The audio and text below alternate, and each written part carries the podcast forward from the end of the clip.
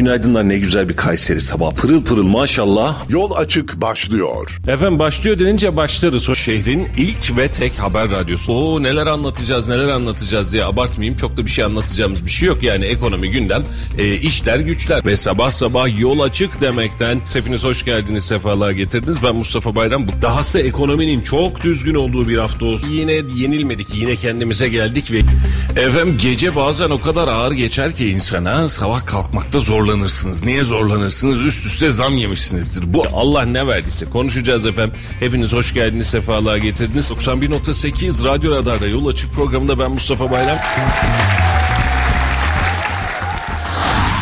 Radyo Radar yol açık başlıyor. Efendim hayırlı sabahlar ve günaydınlar hepinize. Mutlu bir gün diliyoruz. Bugün de size merhaba demek, selam verme kısmet olduğu ocağın dördündeyiz. Size merhaba derken de e, havada hafif ayaz var yine halen. E, ama bugün şu dikkatimi çekti Halil'cim. E, enteresan bir hava kirliliğimiz var. Şehrin üzerinde bir sis, bir kasvet var. Sadece bir sis değil aslında beraberinde de bir hava kirliliği var. Dün özellikle e, senle beraber de o Battal Gazi tarafında da geçerken de onu bir kez daha görmüş olduk. Şehrin bazı bölgelerinde bir hava kirliliği var. Bu da kır e, kışı daha bulanık, daha böyle kasvetli hale getiriyor. Ama tabii ki bir taraftan da sağlığımız için de önemli hale geliyor. Yetkililerden, ilgililerden bu anlamda bir e, omuz atsalar da şu hava kirliliği ile alakalı kalıcı problemler oluştursak diye de bir temennide bulunalım. Halicim hoş geldin. Hoş bulduk, günaydın. Nasılsın? Teşekkür ederim, iyiyim, sağ olun. Siz nasılsınız? Teşekkür ederim, daha iyi günlerimiz olmuştu. Niye böyle hafif romantik konuşuyorsun ya? Yo normal Birazdan şiire bağlayacağız diye korkuyorum. Hava kirliliğinde dün değil ondan önceki gün bir Erkilet tarafına gündüz vakti hem de böyle öğleden önce Erkilet tarafına biraz yukarı tarafına doğru gitmeye fırsatım oldu bir vesileyle. Şehre baktığımda şehrin birçok yeri e, artık griden siyaha dönmeye evet. başlamış.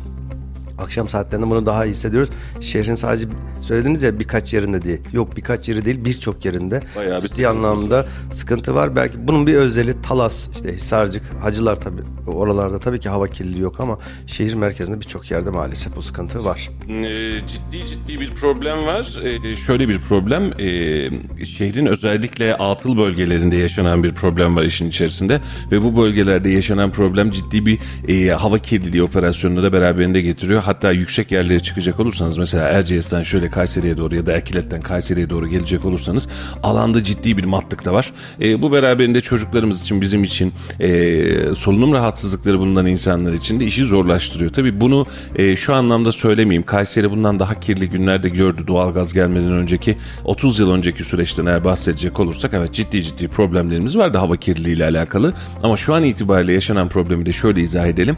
E, ön tedbirini almazsak aman canım boş ver dersek yarın bir gün girebilecek kömürlü odunla başka yakıtlarla katı yakıtlarla e, hava kirliliği üzerinde daha fazla daha ciddi reaksiyon görebiliriz. Bir başka not daha düşün. Geçtiğimiz gün biliyorsun bir ufak bir görüşme yapmıştım. İsimlerini şimdilik açıklamayayım. Ama doğalgazla alakalı uğraşan yerler diyor ki abi şu an diyor kirliliği sen e, alanda şey olarak görmeyebilirsin. Siyah duman olarak görmeyebilirsin ama birçok e, binanın kazan dairesi özellikle karbon atılımında çok ciddi abartmış durumda ve zehirlenme oranı emin ol e, sobadakinden daha fazla hale gelmiş durumda. Evet kirliliği görmüyoruz ama havaya da ciddi anlamda bir yabancı toksit gazla e, bırakıyorlar. Burada da acil tedbir alınması lazım diyorlar. Birçok yerde artık e, arabanın camını açtığımızda ya da yürüyerek gittiğimizde genzimizin yandığını hissediyoruz Mustafa Bey. İşte o da hava kirliliğinden e, kaynaklanıyor. Evet e, böyle müstakil evler ya da sobalı evler tarafında biraz daha fazla ama mesela bunun haricinde olan birçok yer de var. Örnek veriyorum işte e, Yıldız Evler'in karşısı Mustafa Şimşek'in sonu e, ne diyelim orada Yıldırım Beyazıt tarafında müstakil ev neredeyse hiç yok. Evet. Ama şehrin en fazla hava kirliliğinin olduğu yerlerden bir tanesi. Aynı şekilde aydınlık evlerden e, Küçük Ali Mahallesi Cafer Bey tarafı yani e, şehir mezarlığının çarşıya tarafı doğru olan. Ben bir 6-7 yıl tara- yaklaşık orada da yaşadım. At pazarının aşağısı. Evet. Yani evim 12. kattaydı. Hiç mübalağa yapmıyorum. Ortada sis yok bir şey yok. Sadece hava kirliliğine 12. kattan aşağı asfaltı göremediğim hemen hemen her gün asfaltı göremiyordum. Evet. Şimdi nispeten o arka taraflar biraz daha kentsel dönüşüme girdi ama maalesef e, şehrin birçok yerinde hava kirliliği ciddi boyutlarda var. Evet. Efendim para piyasalarıyla güne başlayalım. Bakalım memlekette ne oluyor? Ardından önemli gelişmeler var. Dün itibariyle yaşanan enflasyon oranları açıklandı. Memura ve emekliye zam açıklandı. Bunları konuşacağız. Hemen kısacık bir para piyasalarını geçelim. Dolar kuru bankalar arası piyasada 18 lira 73 kuruş. Euro kuru ise 19 lira 79 kuruştan işlem görüyor. Euro bir miktar kendini gevşetmiş. 20 liraya geçen euro. 19.79'a 19.80'e gelmiş durumda. Altının ons fiyatı 1846 dolara uçtu gidiyor demiştik. Hakikaten de gidiyor. Brent petrolde ise ciddi anlamda bir düşüş var. 85 doları bulmuştu. Şu an 81 dolar 92 sent civarına düşmüş. Ee, hani o yükseliyor ne olacak korkacağız mı acaba diyordu. Pat diye petrolde de ufak bir inceden bir aşağıya doğru hareketlilik başlamış. İnşallah kalıcı olur.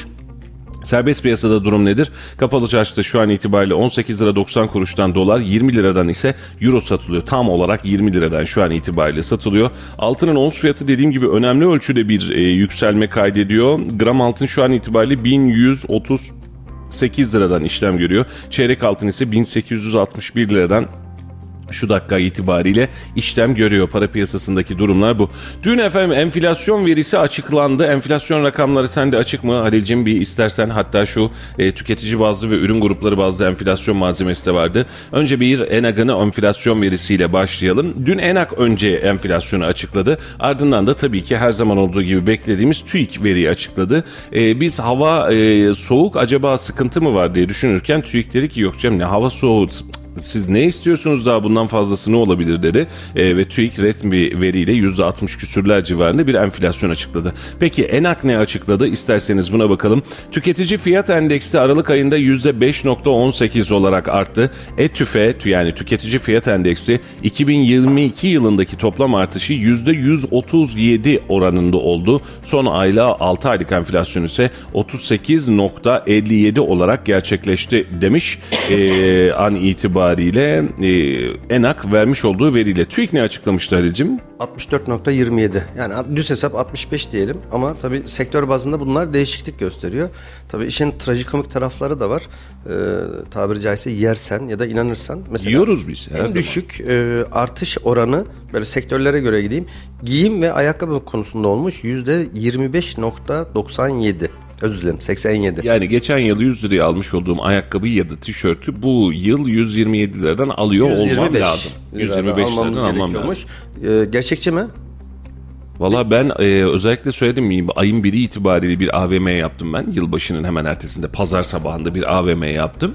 E, gördüğüm fiyatlar karşısında şok oldum ama şok olmanın ötesinde alışveriş yapamadım. Yani o kadar fenaydı fiyatlar. E, eğer orada %27'den bahsedeceksek herhalde e, iç çamaşırında bile bir fiyat yok. Yani en base ürün diyebileceğimiz en temel üründe yani ve bunun da standart markaları var iç çamaşırında mesela. Yani giymiş olduğumuz en ucuz ya da en orta kıvamdaki atlet işte şu marka atlet diye bakmış olduğun atlet markette bile bu fiyatlar yok. Çok açık söyleyeyim. Ee, bir yıl önce 450-500 TL'ye aldığım bir ayakkabı. Bakın biri bir aynı. Yeni model değil, yeni teknoloji değil, bilmem ne değil.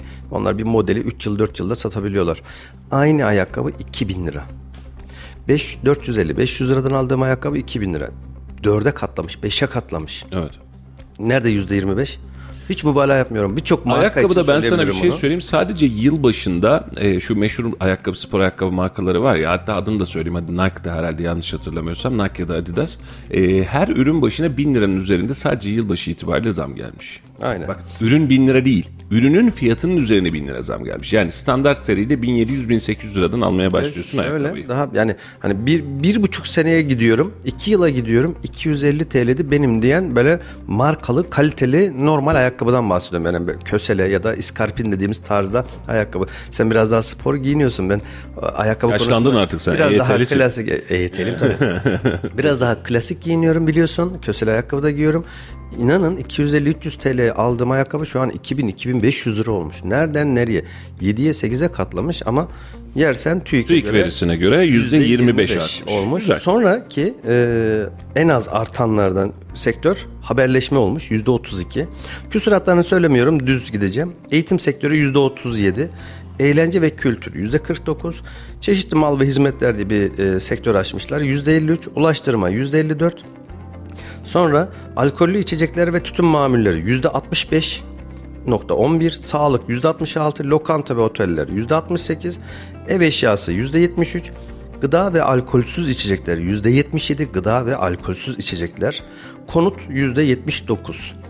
Konutta bile e, bırakın %79, yüz- %179'un üzerine son bir yılda zamlar geldi. Evet. Bugün bir de parantez açalım birazdan belki konuşacağız. Evet. Ee, konutlarla alakalı orta gelirliğe hitap eden bir konut kredisi kampanyası olacak.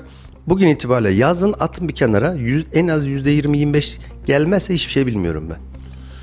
Ee, en az bu gelecek. Mesela orada sabah gözüme çarptı. Eğer bulabilirsem Instagram'da vardı ama e, henüz şeyde göremedim. E, sadece şu an yılbaşı itibariyle hatta şuradan bularak daha rahat gideyim aracım. E, Bire grubunda bir zam gelmiş. Gördün mü o fiyatları? Yok görmedim. E, hemen şuradan bakacağım. en son Herhalde şurada 28-29 görmüştüm. liraydı yanlış hatırlamıyorsam ama E, şu anki yok fiyat 38 lira olmuş. 38. Bir yıl önce kaç liraydı? Onu bilmiyorum. 14-15 liralardı biliyorum. Ee, Valla şu an itibariyle sabah listesini gördüm. Zam gelmiş. Hatta Efes grubunda zam gelmiş. Ee, yeniden bulabilir miyim? Kaydetmemişim görüntüyü. Keşke kaydetseydim. Ee, an itibariyle e, 38 liraya çıkan bir e, şişe biranın fiyatı var. E, önemli mi enflasyonun karşısında bu kadar hadisenin karşısında ya derdimiz o mu kaldı diyebilirsiniz. Haklısınız da bu anlamda size bir itirazım yok.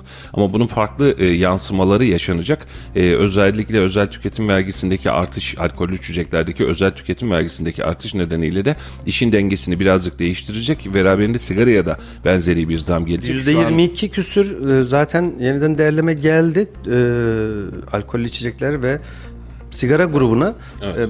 E, bek- bekleyin bugün yarın 3-5 lira daha zam gelecek açık söyleyeyim.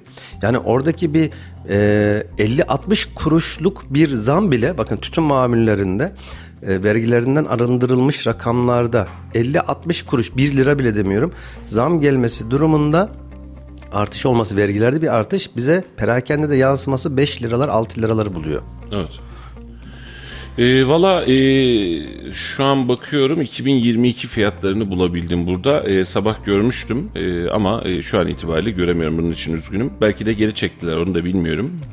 Sorun değil. Biraz önce ne dedik? En az sektörlere göre yüzde 25 giyim ve ayakkabı, en yüksek konutta yüzde 79. Tüm bunların ortalaması tüketici fiyat endeksi olarak e, bize açıklanan rakam yüzde 64.27 ortalaması olmuş son bir yılda yani 2022. Evet. Haberi buldum. Tekel Bayileri Platformu Başkanı Özgür Aybaş 1'e 10 ila 15 lira arasında zam geldiğini duyurmuş. Enflasyon verilerinin duyurmasıyla içki ve sigara fiyatlarında otomatik ÖTV artışı %22.29 olarak oluşmuş. Twitter'dan e, biralara 10 lira 15 lira arasında zam geldiğini duyuran TP, TBP Başkanı Efes grubunun listesinde paylaşmış. Buna göre Efes e, Pilsen kutu şişe bira 38 lira olmuş e, diye başlamış E, ve aşağıda da fiyat listesi var görmüş olduğun üzere. E, şöyle bir fiyat listesi var 38 liradan başlayan bir fiyat verisi var. Enflasyon verisine göre bir zam mı yaptık demiş. Bunu niye söyledim? Biraz önceki atmış olduğum malzeme üzerinde söyledim. E, orada vermiş olduğumuz rakamları baktığın zaman e, arada %7'nin üzerinde sadece yılbaşı itibariyle zam gelmiş. E, sene bir başlangıç bir hadi hayırlı olsun demişiz. Ama oradaki verilere göre bu rakamı görmemişiz bile. Şimdi geçtik diğer kısmı enflasyon verisini anlatıyoruz bir taraftan yana yana.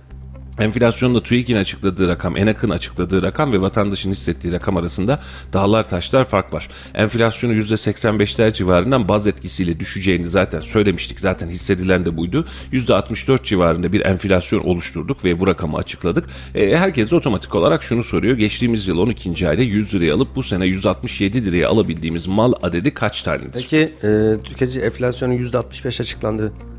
Devlet kendi sattığı ürünlere, vergileri şunları bunları niye %122 oranında zam getirdi her şeye? Karıştırma o kısmı ya. Bu devlet alacak tabii ki. Ee, üretici fiyat endeksi de TÜ, e, TÜİK'e göre %97.72 artmış e, yıl içerisinde. E, aylıkta da 0.24 azalmış üretici fiyat endeksi.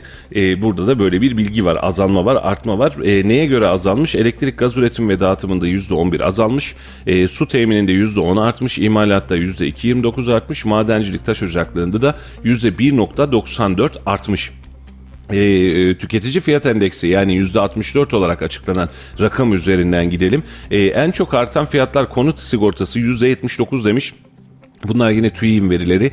İlaçlar %18 artmış, sağlık sigortası %14 artmış, su %10 artmış, kuzu eti %8 artmış. En çok düşenler kişisel ulaştırma araçları, yakıt ve yağları %10 düşmüş, çocuk giyimi %4 düşmüş, karayolu ile şehirler arası yolcu taşımacılığı %3 düşmüş, sebze, patates ve bazı yumru bitkiler hariç %3 düşmüş, taze meyveler %3 düşmüş. Aralıkta. Söylediğin Aralık'ta. Evet ay bazında bir önceki aya göre diyor. Neye göre? Kasım ayına göre. Aynen öyle. Ay bazında bakmış olduğunuz zaman sebzede %3, meyvede %3 düşüş var. Çocuk giyimi %4.84, %5'e yakın düşmüş. İndirim yaptı acaba markalar? Haberimiz yok. Bilmiyorum. Konut sigortası niye yüzde seksen artmış bir Ee, ayda? Yılda bir defa mı art- artış oluyor? Bilmiyorum. Konut sigortasında? Bilmiyorum. Bilmiyorum. Yani e, şu an kişisel ulaştırma araçlarının yakıt ve yağları yani akaryakıt grubundaki eksi enflasyonu hesap etmiş. Demiş ki sen petrol kullanıyorsun. Mazottaki fiyat benzindeki fiyatta düştü ya. Nerede düştü? Yine tekrar 20 liraya çıktı. Valla onlara göre düşmüş. Yani %10 düşmüş. bir, bir Aralık'ta da örnek veriyorum 20 liraydı. E şimdi de 20 lira. Yok onlara göre %10 düşmüş Halil'cim. Israr etme lütfen. e, Rica ediyorum. Aralığın etmeyin. 15'inde bir 18-18,5 liraları bir gördüydük. Ee, sonra tekrar arttı. Efendim yerseniz TÜİK verileri açıkladı, ENAK'ta verileri açıkladı. Hangisini kabul edersiniz? Buyurun Hodri Meydan. Ölçüm istasyonumuzda sıkıntı var, hava güneşli diyor. Biz dışarı çıkınca donuyoruz. Bizim gördüğümüz tablo bu. Tabii ki buyurun. Bu neye benziyor? Hava durumunda biraz önce söylediniz ya güzel bir örnek var. Hava durumunda işte e, yaz aylarından bahsedelim. İşte 38 Kayseri plakası olsun 38 derece. Yanıyorsun, Gölgedeki, sı- gölgedeki sıcaklığı verirler. Gece 20 derece gündüz 38 derece. Ama altında da hissedilen bir 45 diye bir rakam oluyor. Özellikle böyle nemli yerlerde. Şimdi Bence bizde daha ters köşe var. Şimdi şöyle açıklıyor TÜİK. TÜİK diyor ki hava ortalama şu an itibariyle 25 derece kardeşim diyor. Ee, biz buna göre bir hesap yapıyoruz. Dışarı çıkacağız şimdi. Hmm, bak güzel 25-30 dereceler. Ne olacak incecik falan. böyle. Hatta mont bile yok. Gerek çıkayım diyorsun. Dışarı çıkıyorsun mabadın donuyor. Ne oldu diyorsun. Efendim TÜİK böyle açıklamış. Orijinali böyle. arabanın camları buz tutmuş. Aynen öyle. Yani TÜİK bize bir veri açıklıyor da biraz önce de söyledik. Yersen artık gerçekten bu işin ciddiyeti ve önemi konusunda e, zamanında e, biliyorsun birçok anlamda da eleştiriyorum ama CHP lideri Kılıçdaroğlu TÜİK'in önüne baskına gitmişti. Vatandaş da demiş ki ya randevu al öyle baskın yapılmaz sen ne yapıyorsun ha, filan demiştik. E, bugün itibariyle memur kardeşlerim, e, işçi kardeşlerim TÜİK'in açıklamış olduğu enflasyon verisinin maaşlarına nasıl yansıdığını herhalde çok çok daha iyi anlamıştır. Bazı demokratik eylemlerin, demokratik söylemlerin desteklenmesi gerektiği konusunda bir kez daha zannedersem ha bak öyle de değilmiş kazına ya dememiz lazım.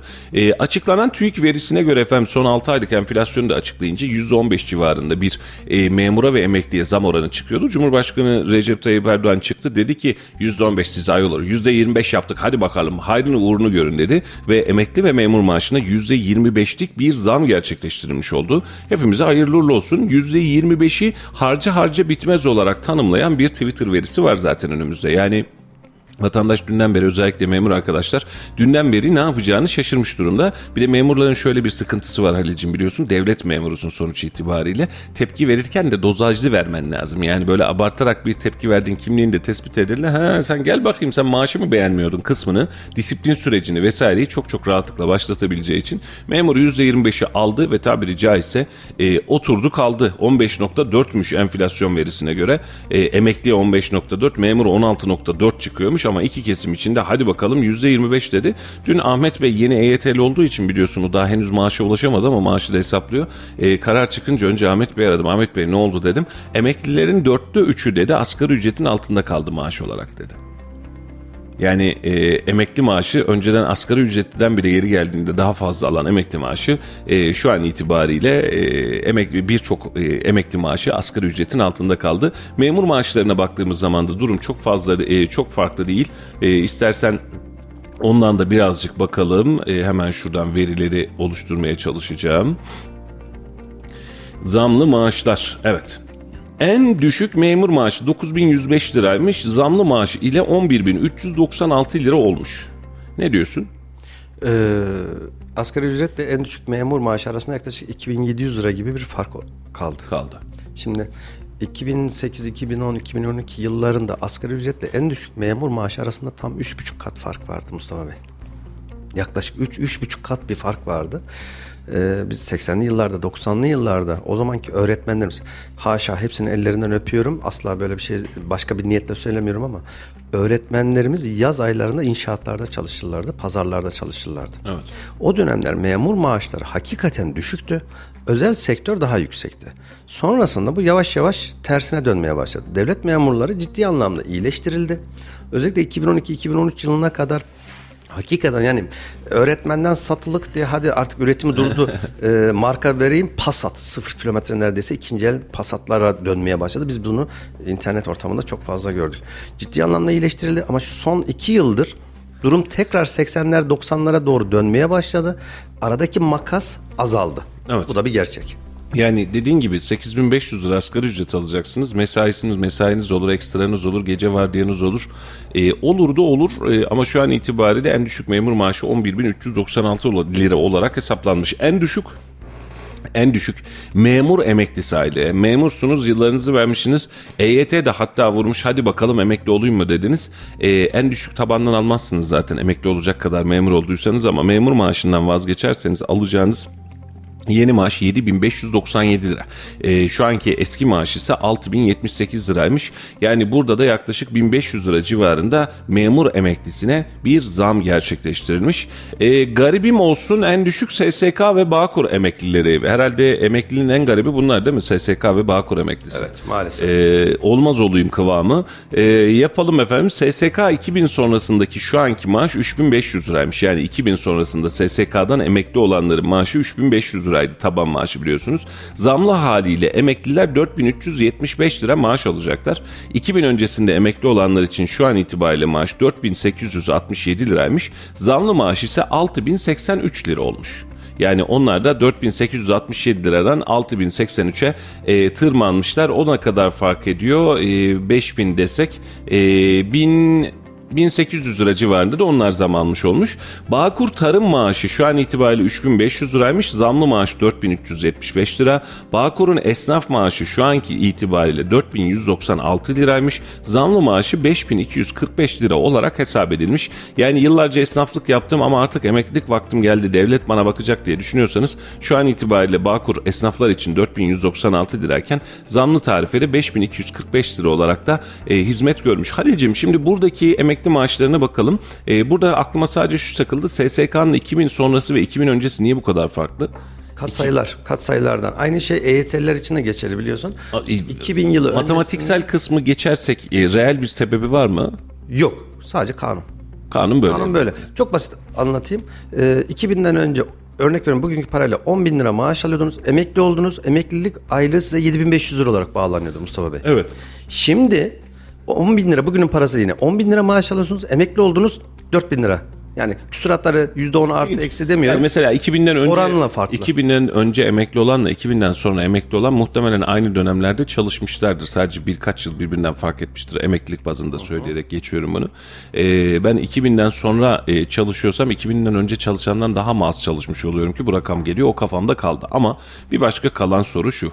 SSK'dan emekli oldum. Gittim Kayseri'de, organizede, fabrikada çalıştım. Sabahtan akşama kadar mesai demedim, gece demedim, gündüz demedim çalıştım çalıştım. Bugünün parasıyla 8500 lira maaş alıyorum. Aha kardeşim EYT geldi. Ben de bu işin içerisinden çıkacağım. Ben de bu işten yırtacağım diye niyet ettim. 8500 lira maaştan bas vazgeçtim dersek şu an itibariyle alacağım emekli maaşı 4375 TL. 4375 lira ile Şimdi e, eğri oturup doğru konuşalım kardeşim. Bir emekli, e, yaşı 50'ye 60'a gelmiş bir adam e, fiziki gücü kalmamış bir adam, torun sevecek bir adam tabiri caizse doğru mu? Çocuk evlendirecek, torun büyütecek bir adam.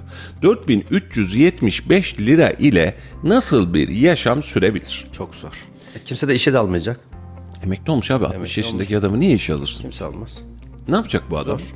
Bak biraz önce hani söylemiştim ya e, asgari ücretle en düşük memur maaşlarıyla alakalı sadece şu an teyit etmek açısından rastgele bir tarih seçtim. 2012 yılında asgari ücret neymiş en düşük memur maaşı ne kadarmış diye.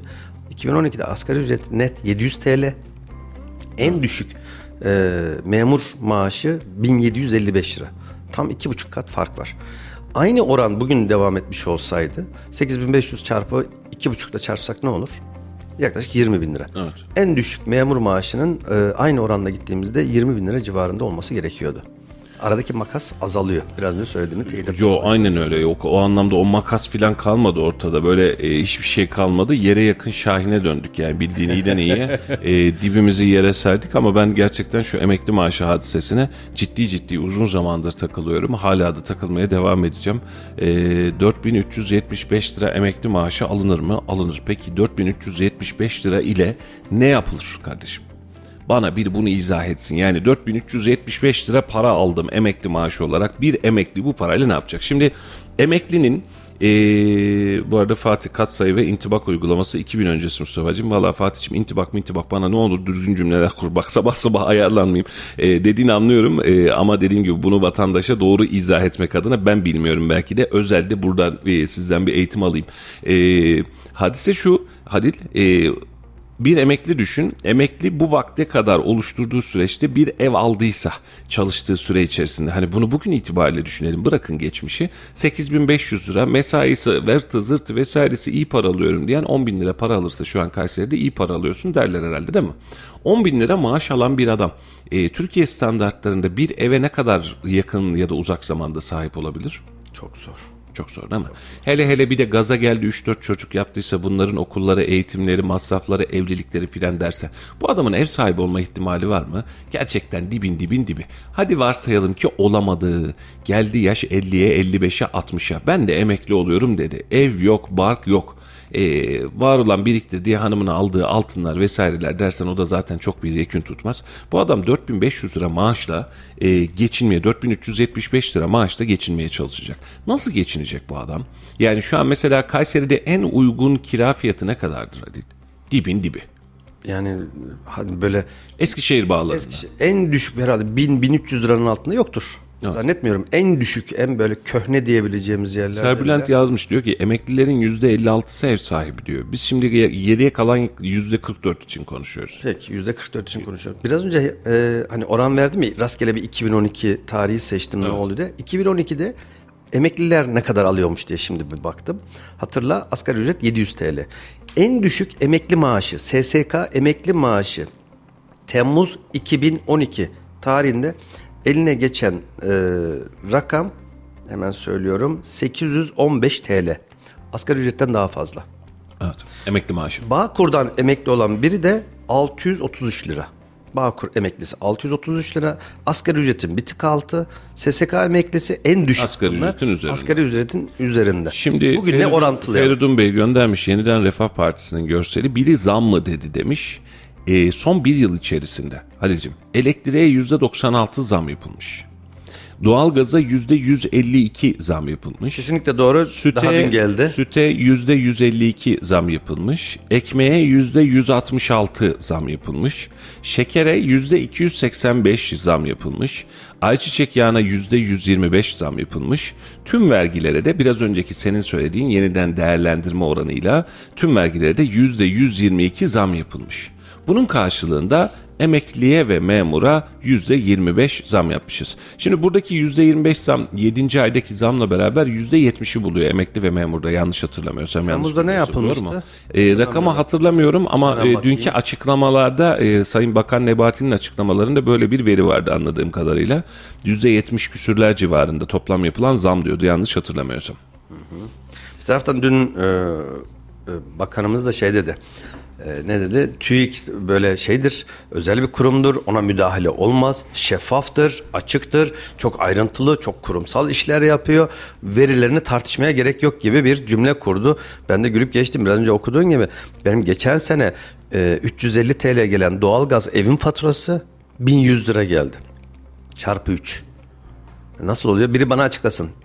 Yüzde 3 katına çıkmış sadece evimde Yüzde iki yüz zam kullandığım demektir. evimde kullandığım doğalgaz 3 katına çıkmış. Gelen veri de o zaten %196 Geliri veri de o. evet, reeli aynen. de o, gerçeği de o. Ama yersen %65 nasıl olacak? Yapacak bir şey yok. Olsun işin doğalgazın dörtte birini ödüyorsun. Dörtte üçünü devlet ediyor. Lütfen unutma ihmal et. Allah'tan öyleymiş. Yoksa Rica 4, ediyorum. Yoksa 4000 lira mı ödeyecektim ya da 3000 lira mı Ya ödeyecektim? işte zaten bunu da söylüyoruz da işte vatandaşın bunu ödeyecek gücü var mı? Oturup hesap etmiyoruz. Devlet sanki çok özür diliyorum yani bu anlamda kimse yanlış anlamasın. Bağından üzüm bağışlıyor sanki. Bağından bağ bağışlıyor bana. Yani e, onu yine benim vergimle vesaire ödemiş oluyorsun ama geçtik o kısmı. Hadi bakalım dörtte e, birini e, bana ödetiyorsun. Dörtte üçünde sen finanse ediyorsun. Çık meydana dörtte dördünü yüzde yüzünü yani tamamını vatandaşa yansıt bakalım ne oluyor. Biz nasıl kömürlü, sobalı, odunlu işlere doğru yeniden sır...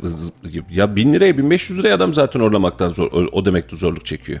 Bin lira dediğin faturayı sen 4000 lira ödediğinde yanlış anlama benim evimde de senin evinde de aylık 4000 lira 5000 lira doğalgaz faturası mı ödeyeceksin? Şu an Kapatırsın. Şu an e, hala e, sobalı evlerdeki e, kullanılan kömüre göre doğalgaz hala ucuz. Evet. Bu da bir gerçek. Ama işte e, dörtte birini ödüyoruz ya tamamını ödersek O zaman denge değişiyor. Denge değişiyor tabii ki. Efendim e, rakamlara devam edelim. Memur, üniversite mezunu şu anki maaşı 9707 liraymış. Derece 9'a 1 diyor. Zamlı maaşı 12149 lira. Öğretmenin şu anki maaşı 12276 liraymış. Zamlı maaşı 15188 lira olacak. Ben öğretmenlerime özellikle şurada bir başlık açacağım. Üzülüyorum. E, sebebini de anlatacağım. Uzaktan öğretmen 12905 alıyormuş. Pardon değil. uzman. uzman öğretmen 12000. Ben de diyorum öyle bir tanım. Uzaktan eğitim vardı da uzaktan Aynen. öğretmen var. Uzman öğretmen 12.905 alıyormuş. Zamlı maaşıyla 17.547 oldu. Polis memuru 13.747 alıyormuş. Zamlı maaşı 17.536 oldu. Şimdi biraz önce öğretmeni yapmıştık özellikle söylemiştik. 15.188 öğretmenin maaşını unutma. Polis memuru 17.000 alıyor. Doktor 23.795 alıyor. Hemşire yeni maaşları itibariyle. 15.013 lira alıyor. Avukat resmi dairedeki avukat bu tabii ki 19.203 lira alıyor. Mühendis 20 bin lira alıyor. Ee, sen e, koskoca 4 yıl fakülte bitireceksin, mühendis olacaksın, önemli puanlarla alacaksın. Geçen bir kardeşim de göndermişti Facebook'tan Ee, ama e, yeniden yayında okuyamamıştık. Şimdi de tam yerine denk geldi. Ee, mühendisin verisini dahi bir tık altta tutmaya çalışıyorsun. Mühendis diyorsun sonra da diyorsun ki teknoloji niye ilerlemiyor? E, bu rakam verdiğim mühendis de herhalde yatıyor yani ne diyeyim bir şey de diyemiyorum. Teknisyen 12.640, başkomiser e, 20.073 lira alıyormuş şu an itibariyle. E, çok pardon şunu şuradan yapayım Ali'cim. E, kaymakam maaşı evet önemliydi. 34.467 lira. Vaiz maaşı yani bizim imamlar ve vaizlerin maaşı 15.979 lira e, olarak belirlenmiş. Profesörler 32 bin lira, araştırma görevlisi 19.367 lira. Genel müdür olduysanız gayet büyüdüyseniz işi 37.261 lira alacaksınız. Şube müdür olduysanız da 19.930 lira alacaksınız. Burada öğretmeni niye özellikle başlık olarak seçtim? Öğretmenlerimize arada bir e, eğitim sistemi ve vermiş oldukları eğitimlerle alakalı eleştirilerde bulunuyoruz ama ben bir başka noktadan bahsedeceğim. Şu an 15.188 lira Kayseri standartlarında evet geçinilebilir bir para olarak görünüyor. Yatırım yapılabilir, büyütülebilir, ev alınabilir, araba alınabilir bir para demiyorum bakın. Geçinebilir bir para. E, ama beraberinde aynı öğretmeni siz İstanbul'a gönderdiğinizde, Ankara'ya gönderdiğinizde, İzmir'e gönderdiğinizde şu an bu öğretmen evli, barklı, çocuklu olduğunu hesap ederek söyleyelim. E, şu an ortalama 8 bin lira, 7 bin lira civarında İstanbul'da ev kirası ödemek zorunda. Hadi eşiyle beraber çalışsın. Beraberinde aidatı, suyu, yolu e, ve oradaki yapacağı harcamalarla bir maaşın üzerindeki bir rakamı zaten yaşam standardı için yok etmiş olacak. Eğer tek başına çalışıyorsa, eşi çalışmıyorsa, örnek veriyorum ya köyden sevmiştim almıştım eşimin de bir mesleği yok diyorsa yandı gülüm keten helva. E, bu maaşlarla %25 farklı maaşlarla ülkenin birçok bölgesinde yaşanılabilir durumda değil. E, özellikle bunu konuşmuştuk asgari ücret döneminde de belki hatırlarsınız. Hatta bazı sendikalarında bu anlamda, bazı iş kuruluşlarında bu anlamda, MÜSİAD'ın mesela bu anlamda e, talebi vardı, teklifi vardı. Asgari ücreti bölgeye göre kademeli hale getirmekte e, fayda var demişti. Bunun aynısını ben memur maaşı içinde söylerim. İstanbul'da alınan 20 bin lira mı Kayseri'deki alınan 20 bin lira mı? Tabii ki Kayseri'de alınan 20 bin lira. E, İstanbul'da aynı paraya aç kalırsınız. Kayseri'de üzerine belki bir miktar daha birikim yaparsınız, harcama yaparsınız. Bunun için e, aynı memuru siz İstanbul'da da, Kayseri'de de, Yozgat'ta da, Siirt'te de, Sinop'ta da her yerde de kullanacak ve her yerde de bu veriyi oluşturacak olursanız başınıza alacağınız işte sıkıntılı hale gelir. Nedir? 2023 yılının memur ve emekli maaşlarında tablo bu efendim. %25'lik zam, enflasyonda TÜİK verisi ve ENAK verisini biraz önce karşılaştırmaya çalıştık. Hangisini isterseniz buradan bakalım ama işin sonu e, gerçekten zorlayıcı hale geliyor ve %25 zamla memurun bu yıla tutunması, bu yılın içerisinde kalması, bu yıla hakim kalabilmesi gerçekten zor durumda kalacak gibi görünüyor. Sevgili dostlar bugün itibariyle açıklanacak olan yeni konut kredisi ve yeni konut kampanyası e, gerçekten gündeme gelecek. Bugün önemli açıklamalar bekliyoruz bu anlamda. Yeni konut kampanyasında konut mu yeni olacak yoksa kampanya mı yeni? Oturup buna da bakacağız. Önümüzde önemli hadiseler ve önemli gündemler çıkacak gibi görünüyor.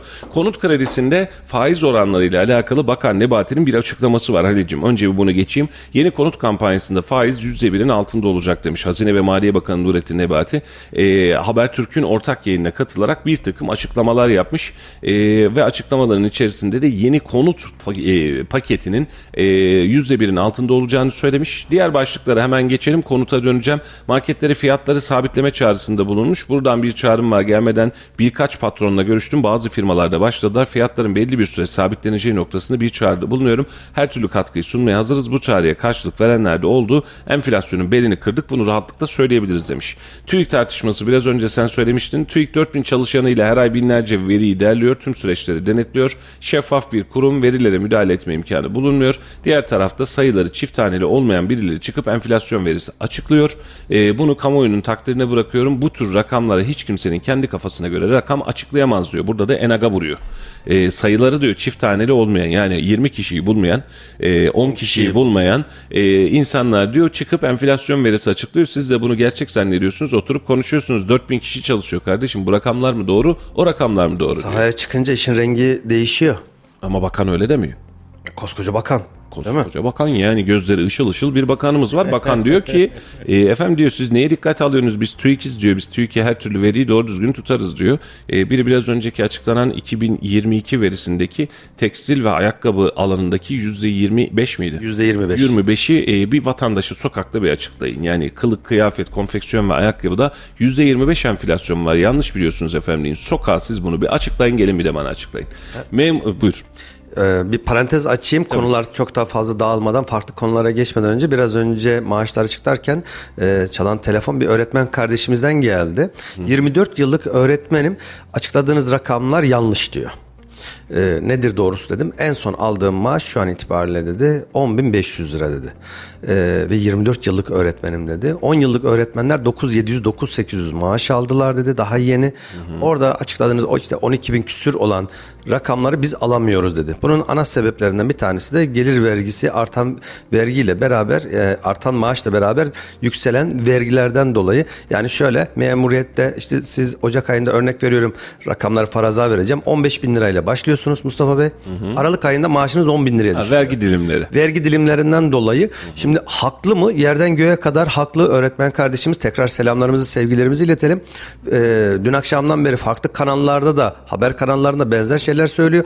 Ama diyor işin gerçeği öyle değil. Ben diyor elime geçini bilirim diyor ki gerçekten de haklı. Hocam siz doğrusunuz ama biz mesela buradaki verilen rakam da devletin verdiği rakamlar hocam Evet. haklı. E, vergi dilimlerini hesap edince bu rakamlar ellerine geçmiyor. Ancak ek derslerle vesairelerle bunu kurtar Doğru. kurtarıyorlar. Bunu biliyoruz. E, ama hadise şu devletin açıkladığı veri e, tabandan açıklıyor. Vergiyi düşüp açıklamıyor. Ben diyor ben bu maaşı veriyorum. Ha sen bu standarda ulaştın bu rakama ulaşınca ben de vergimi keserim diyor. O ayrı bir hadise diyor.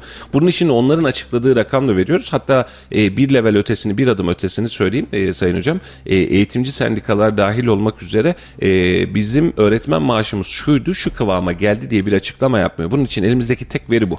Ama size hak veriyoruz. E, şu an ben özellikle öğretmenin altını özellikle çizmek istedim. Yine söylüyorum. Şimdi diğer memur arkadaşlarımız ne olur kusurumuza bakmasın. E, bu anlamda da yanlış anlamasın. E, çocuğumu güvendiğim, geleceğimi güvendiğim bir ülkenin geleceğini güvenmiş olduğum öğretmene 9 bin lira 10 bin lira asgari ücretinin bir tık üzerinde maaş vererek bir hayat kurmasını sağlayacaksak öğretmen akşam evde doğalgazı yakıp yakmayacağını, kredi kartının ekstrasını ödeyip ödemeyeceğini, çocuğunu okula nasıl göndereceğini düşünmeye başladığında benim çocuğuma anlatacak bir lafı yok. Kalmaz da. E, yani bunu e, hani ben öğretmenleri yayının başında da söyledim. Evet çok ciddi eleştiriler de yaptığım zamanlar oluyor ki yarın yine yapacağım. Yani bu anlamda fark eden bir şey yok ama sistemin bir de diğer tarafı var. Öğretmen bu memleketin en nitelikli personellerinden biri olmalı ki vatandaş baktığında, çocuk baktığında öğretmenini karşısında pırıl pırıl görebilmeli. Aklıyla, zekasıyla, duruşuyla, hayat standartıyla. Ama şu an itibariyle öğretmeni köşeye sıkıştırmışız. Ee, sağ kroşe, sol kroşe, sağ kroşe, sol kroşe. Ee, vatandaş da şöyle diyor şimdi yünü günü vakti geldiğinde biliyorsun ya öğretmenlik kebap iş diyor 3 ay tatili var diyor vesaire diyor. Kardeşim insanla uğraşıyor. Bir insanın geleceğiyle uğraşıyor. Bir insanın varlığıyla uğraşıyor. Ona bir şey anlatmakla, eğitmekle uğraşıyor. Gerçekten her bildiğiniz iş 8 saat mesai gerektiren iş değildir. Bu insanlar fabrikada düğme basmıyor. Siz evinizde bir tane çocuğa bakamazken Başınızdan salıp İlkokul, aman okula gitsene. aynen öyle başımdan derken. salayım derken o öğretmenin yeri geliyor 30-40 tane öğrenciye her Allah'ın günü sabahtan akşama kadar o çocuklarla ilgileniyor. Her şeyiyle bakın ilkokul en zoru belki ilkokul 1-2'dir. Yani çok özür dilerim affedersiniz daha çişini söylemeyi bilmeyen çocuklarla nasıl davranması gerektiğini bilmeyen minicik kardeşlerimizle uğraşmak öyle bir çocukla uğraşmak gibi değil.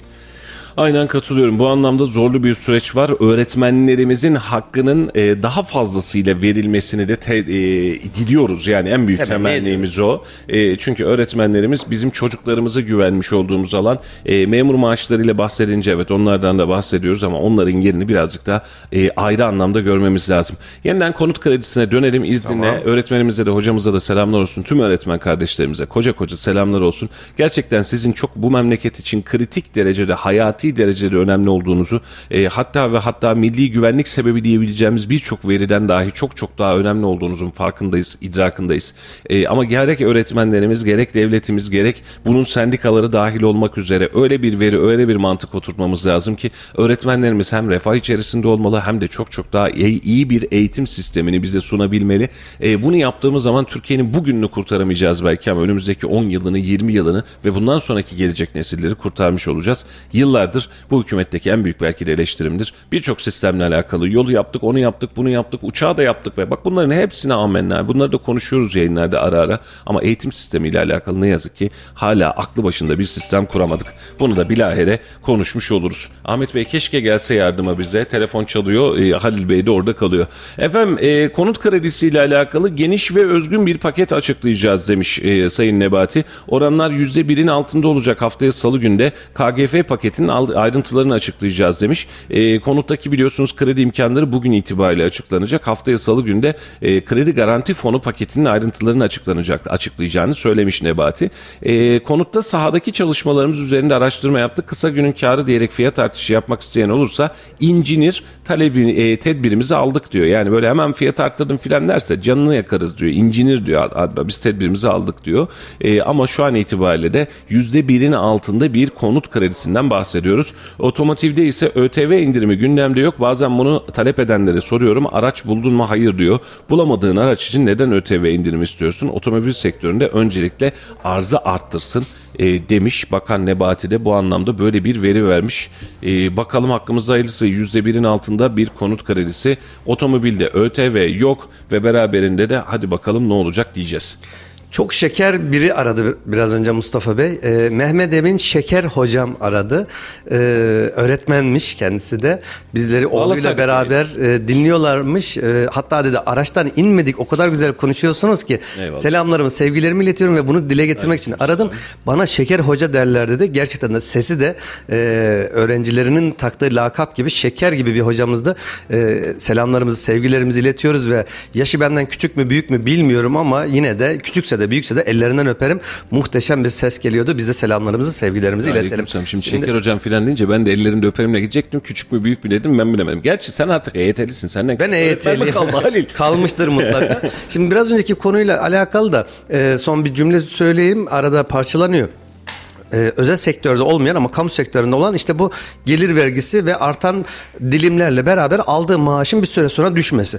Çok anlamsız buluyorum bunu. Bunu da dile getireyim. Özel sektörde yılda bir, eskiden yılda iki defa zam yapılırdı. Kaç lira maaşın? 10 bin lira. Bir sene boyunca sen aynı maaşı alırsın. Aldığını bilirsin, sattığını bilirsin, eline geçen parayı bilirsin.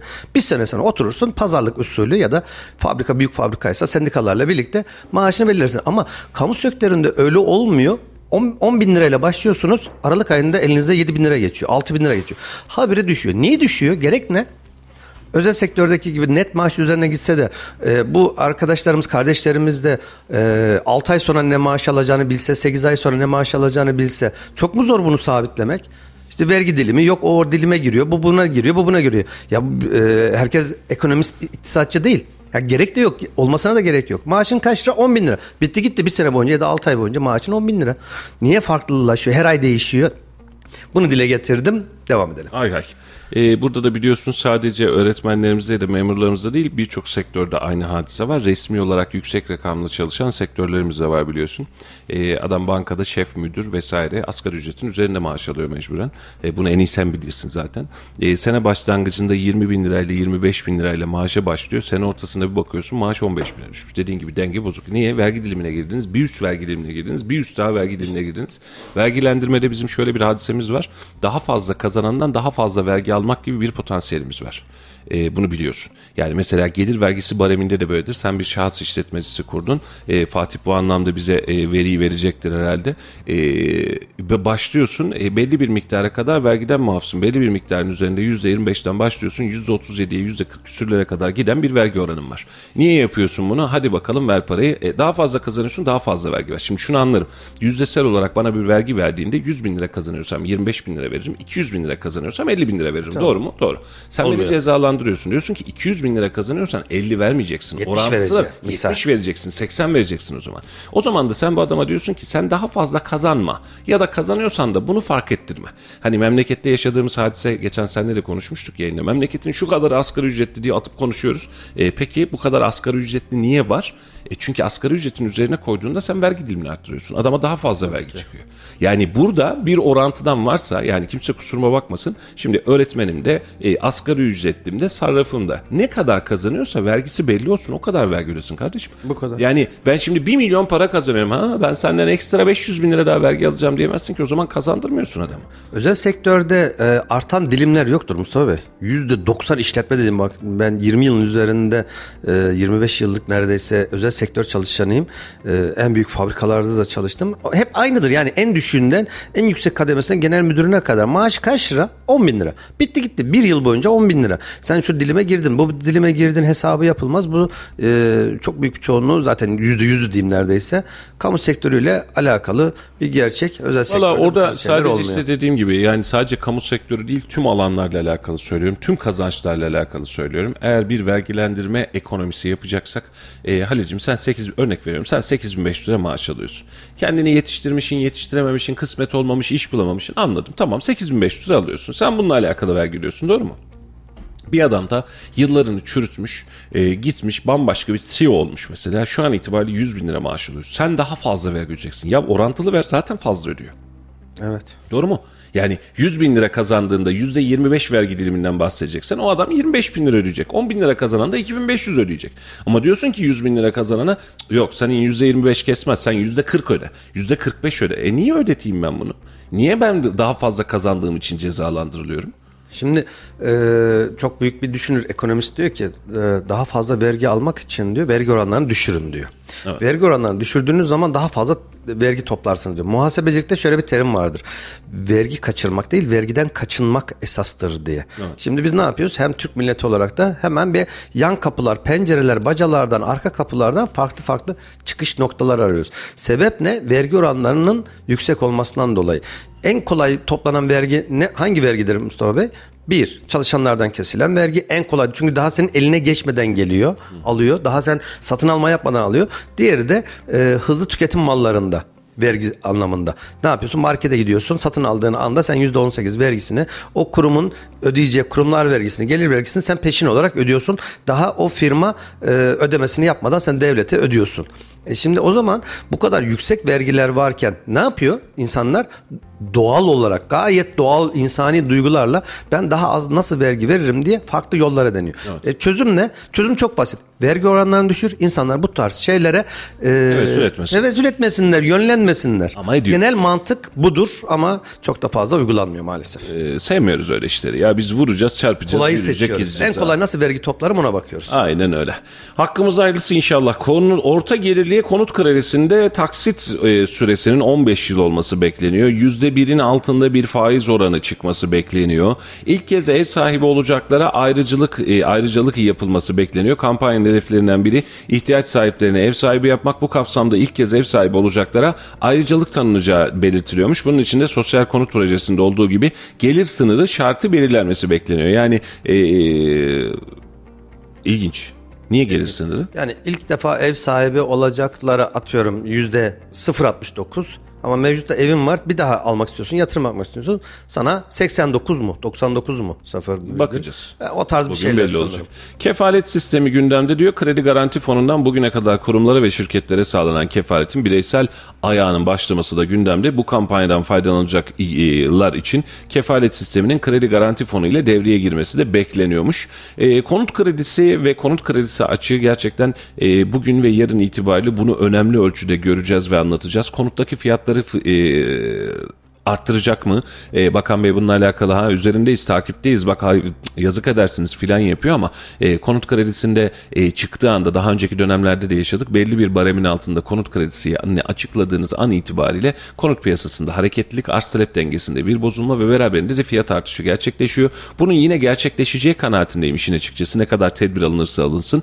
E, ama beraberinde de 0.89, 0.79, 69 gibi oranlar eğer görülecek olursa ya da 0.89 da desem mesela yani 0.9'a tekamül eder. Yıllıkta ne yapar Halil'cim?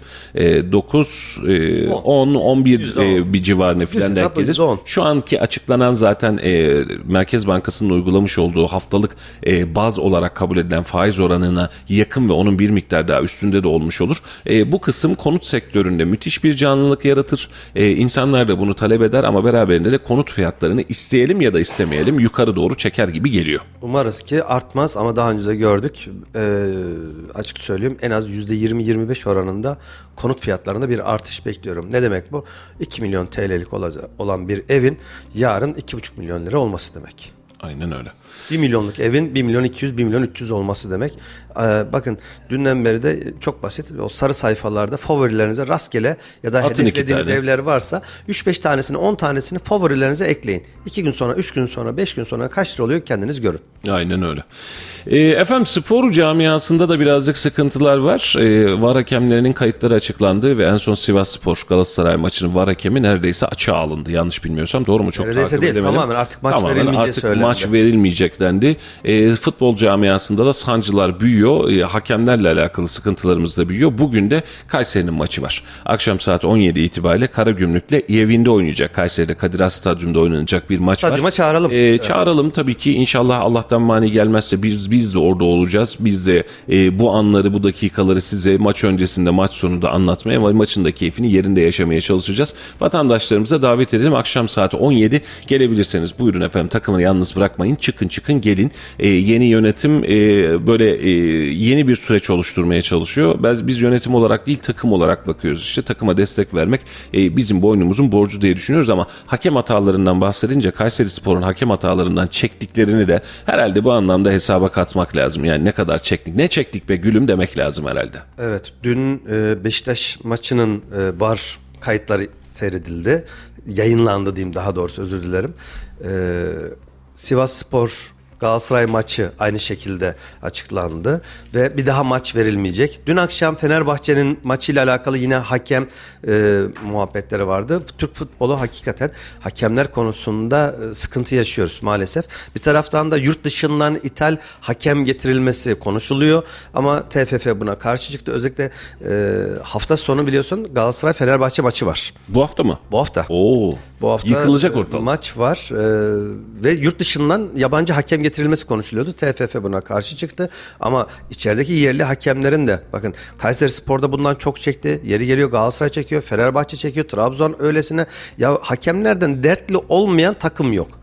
E, şeyde e, Beşiktaş maçında kafa atıyor. Şimdi is, futbol isimleri aklımda kalmadı ama şu zenci olan e, forvetlerden biri kafa atıyor. E, var hakemiyle orta hakemin konuşmasını yayınladılar. Diyor ki kafa attı. O diyor ki kafa atmadı orta hakem. Ben öyle görmedim. Kafasıyla diyor yitti diyor. İşte sarı kart mı kırmızı kart mı muhabbetleri ama kafayı attı bariz bir şekilde ve var hakem diyor ki hocam diyor orta hakeme nihai karar onun ya. En son kararı sen vereceksin diyor. Yani bana ne? Der gibisinden e, çok e, sıkıntılar var ve daha da artacak gibi gözüküyor. Bir an önce buna çözüm bulunması lazım. Valla e, ülkede hiçbir şeyi doğru düzgün yapamadığımız için e, hakemliği de beceremiyoruz. Hakemliği de beceremiyoruz. Doğru düzgün bir adalet sisteminde beceremiyoruz. E, bunu açık söyleyeyim hangi takım olursa olsun bu futbolcular profesyonel futbolcu ve emek veriyor. Düşünsene ter döküyor son maçta bir maçta bir bakıyorsun doğranıyor hakem tarafından. E, ya nasıl zoruna gitmesin. Şimdi sehven yapılan hataları anlarsın. Hakem görmemiştir pozisyon. Bunun içinde var var artık yani. E, var sistemi bak hocam burada bir sıkıntı var. Burada kırmızı kart vermen lazım. Burada penaltı vermen lazım diyor. Mesela yeni düzenleme ne güzel offside diye seni durdurmuyor. Golü atıyorsun ondan sonra bakıyor offside var mı yok mu diye. Hani e, pozisyonu durdurmuyor. Hani ola ki offside değilse golün e, kaçmasın. Hani pozisyon bitsin tamamlansın diye. Tüm bir malzemelere rağmen dünya futbolu geçtiğimiz ay işte Dünya Kupası'nı seyrettik. Hani Şiir gibi futbol oynuyor adamlar. Hakem durdurmuyor bile oyunu yani. Yürüsün gitsin diyor ya sen devam et diyor. Bak ne kadar güzel diyor. Ama şeye dönüyorsun sen söyle adını. E, malzemeye dönüyorsun. Bizim Türk futboluna dönüyorsun. Dünya Kupası'ndan sonra Türk futbolunu seyretmek, Türkiye'de futbol seyretmek tam bir azap özellikle bu kadar hakem hatasıyla beraber. Allah hakkımızda hayırlısını versin ama e, güzel gitmiyor. Sadece futbol ya da maç olarak düşünmeyin. Ülkenin genel sisteminde böyle bir sıkıntı var ve bu sıkıntıda ne yazık ki işte TÜİK'inden e, maaş zammına, maaş zammından enflasyonuna, enflasyonundan hakem hatasına, e, eğitim sistemine A'dan Z'ye her tarafta e, kafamıza kafamıza e, geliyor ve e, bu anlamda sıkıntı yaşıyoruz. Şimdi Geçtiğimiz gün biliyorsun e, MYK toplantısı vardı AK Parti'nin Halicim. E, şu an itibariyle de kulis bilgileri yansımış durumda. E, Cumhurbaşkanlığı seçimlerinin ilk turu için 30 Nisan, 7 Mayıs ve 14 Mayıs tarihleri ön plana çıkmış. E, seçimlerin öne alınması için mecliste 360 kabul oyu gerekiyor. Bu nedenle muhalefetle de görüşme yapılması kararlaştırılmış. Ancak Cumhuriyet Halk Partisi yeni seçim kanununun geçerli olacağı tarih olan 6 Nisan'dan sonra yapılacak erken seçime sıcak bakmıyor diyor.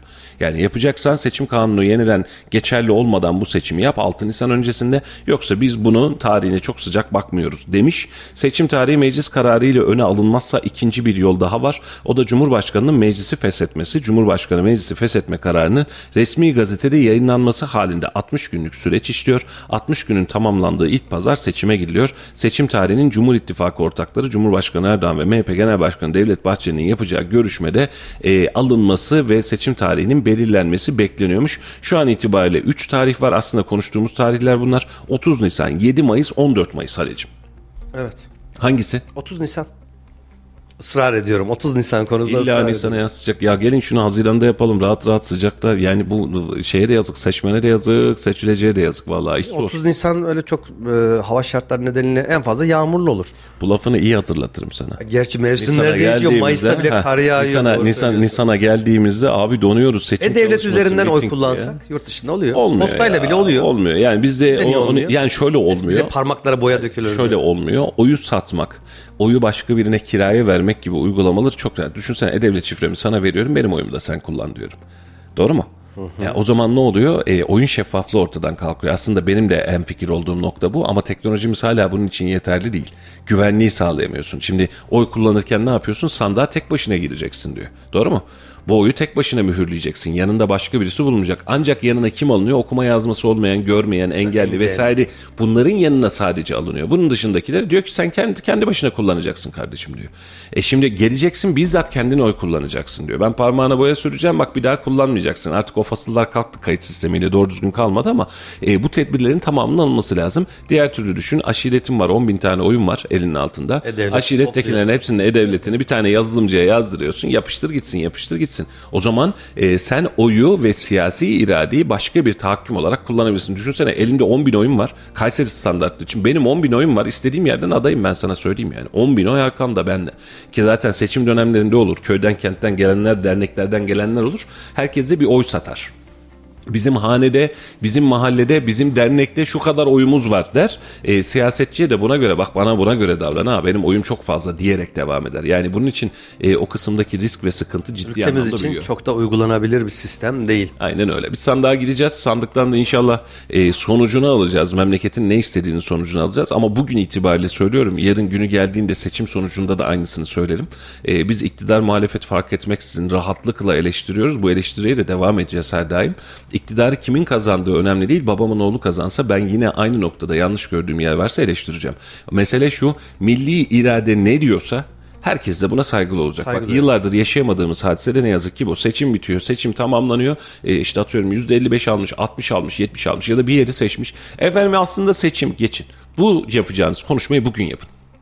Seçimin adilliği olmadığı, adil olup olmadığı, seçim kurullarında kimin bulunacağı, sandık görevlilerinizin uyup uyumayacağını oturup bugün belirleyeceksiniz. Ama yarın bir gün seçim bittikten sonra aman efendim oyunu da böyle oynadık demeyeceksiniz. Oyunun kuralı ortada, belli ve bariz. Siz tuta- tutanaklarınızı aklı başında tutarsanız kimse de seçimde acaba oy kaçırdı mı demezsiniz. E, geçtik ikinci noktaya. Siyasi olarak alanda doğru düzgün çalışma yaparsınız. Yarın sandığa gittiğinizde sonucunu alırsınız. Ama siz alanda yoksunuz. E, kenarda durdum, ortada bulundum. İyi herkes de bize oy versin. Şimdi Kayseri'deki hangi siyasetçiyle konuşursan konuşun kesin iktidar olacağını ya da çok büyük oylarla geleceğini söylüyor. E sen alanda ne kadar varsın?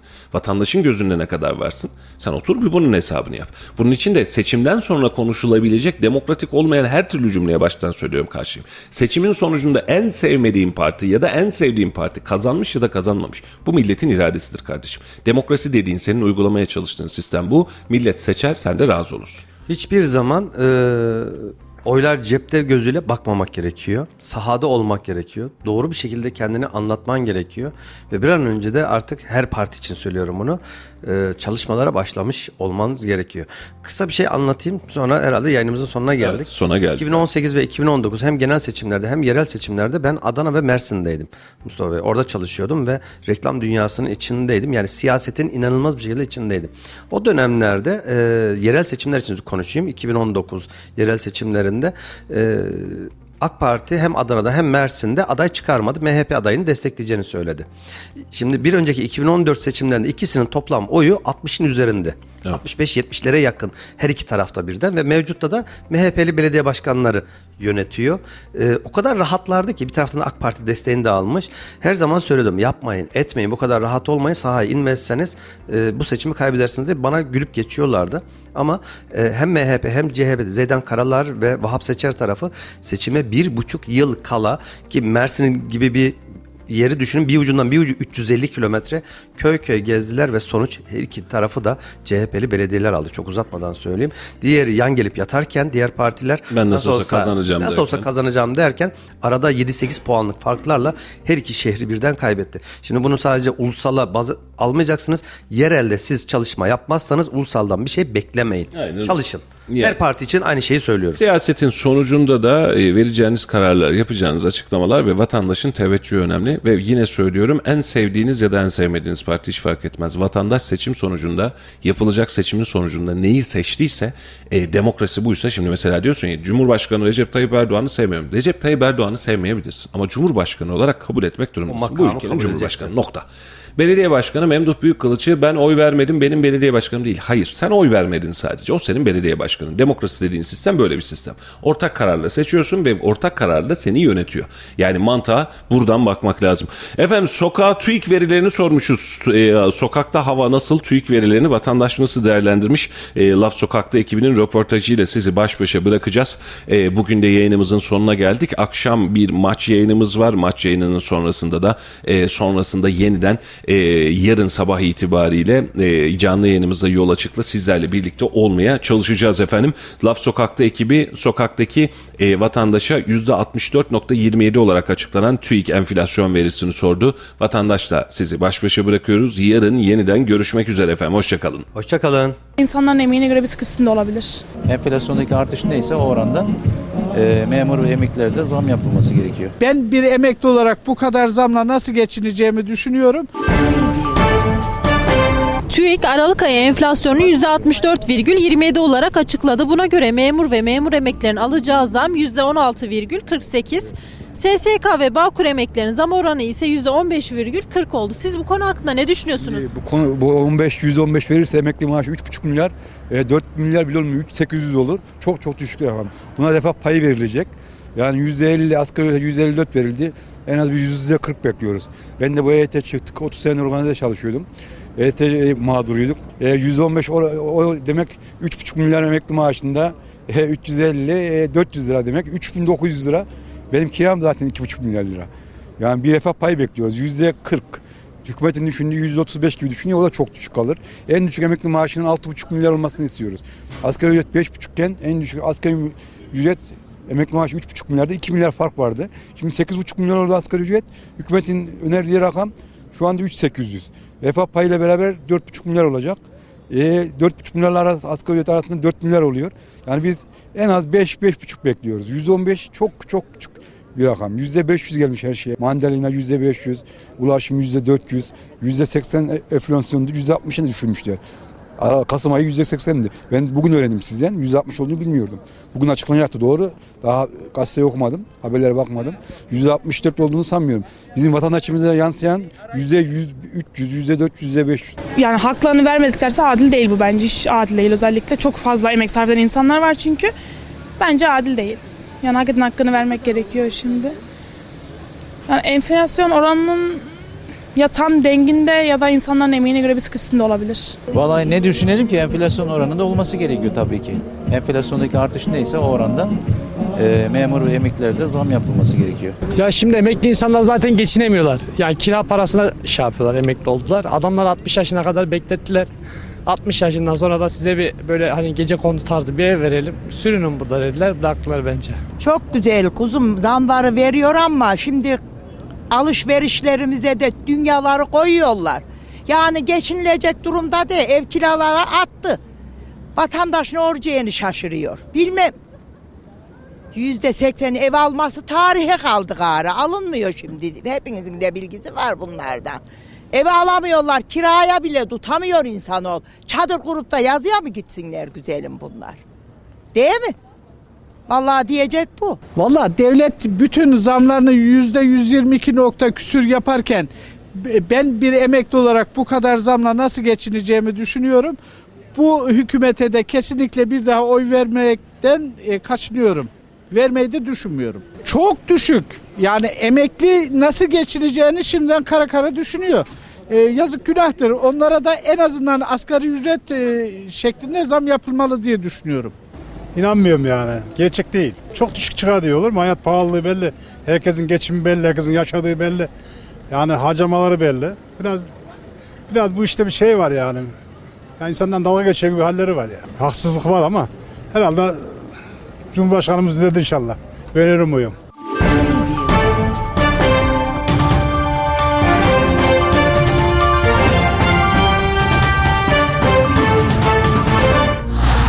Radyo Radar yol açık sona erdi.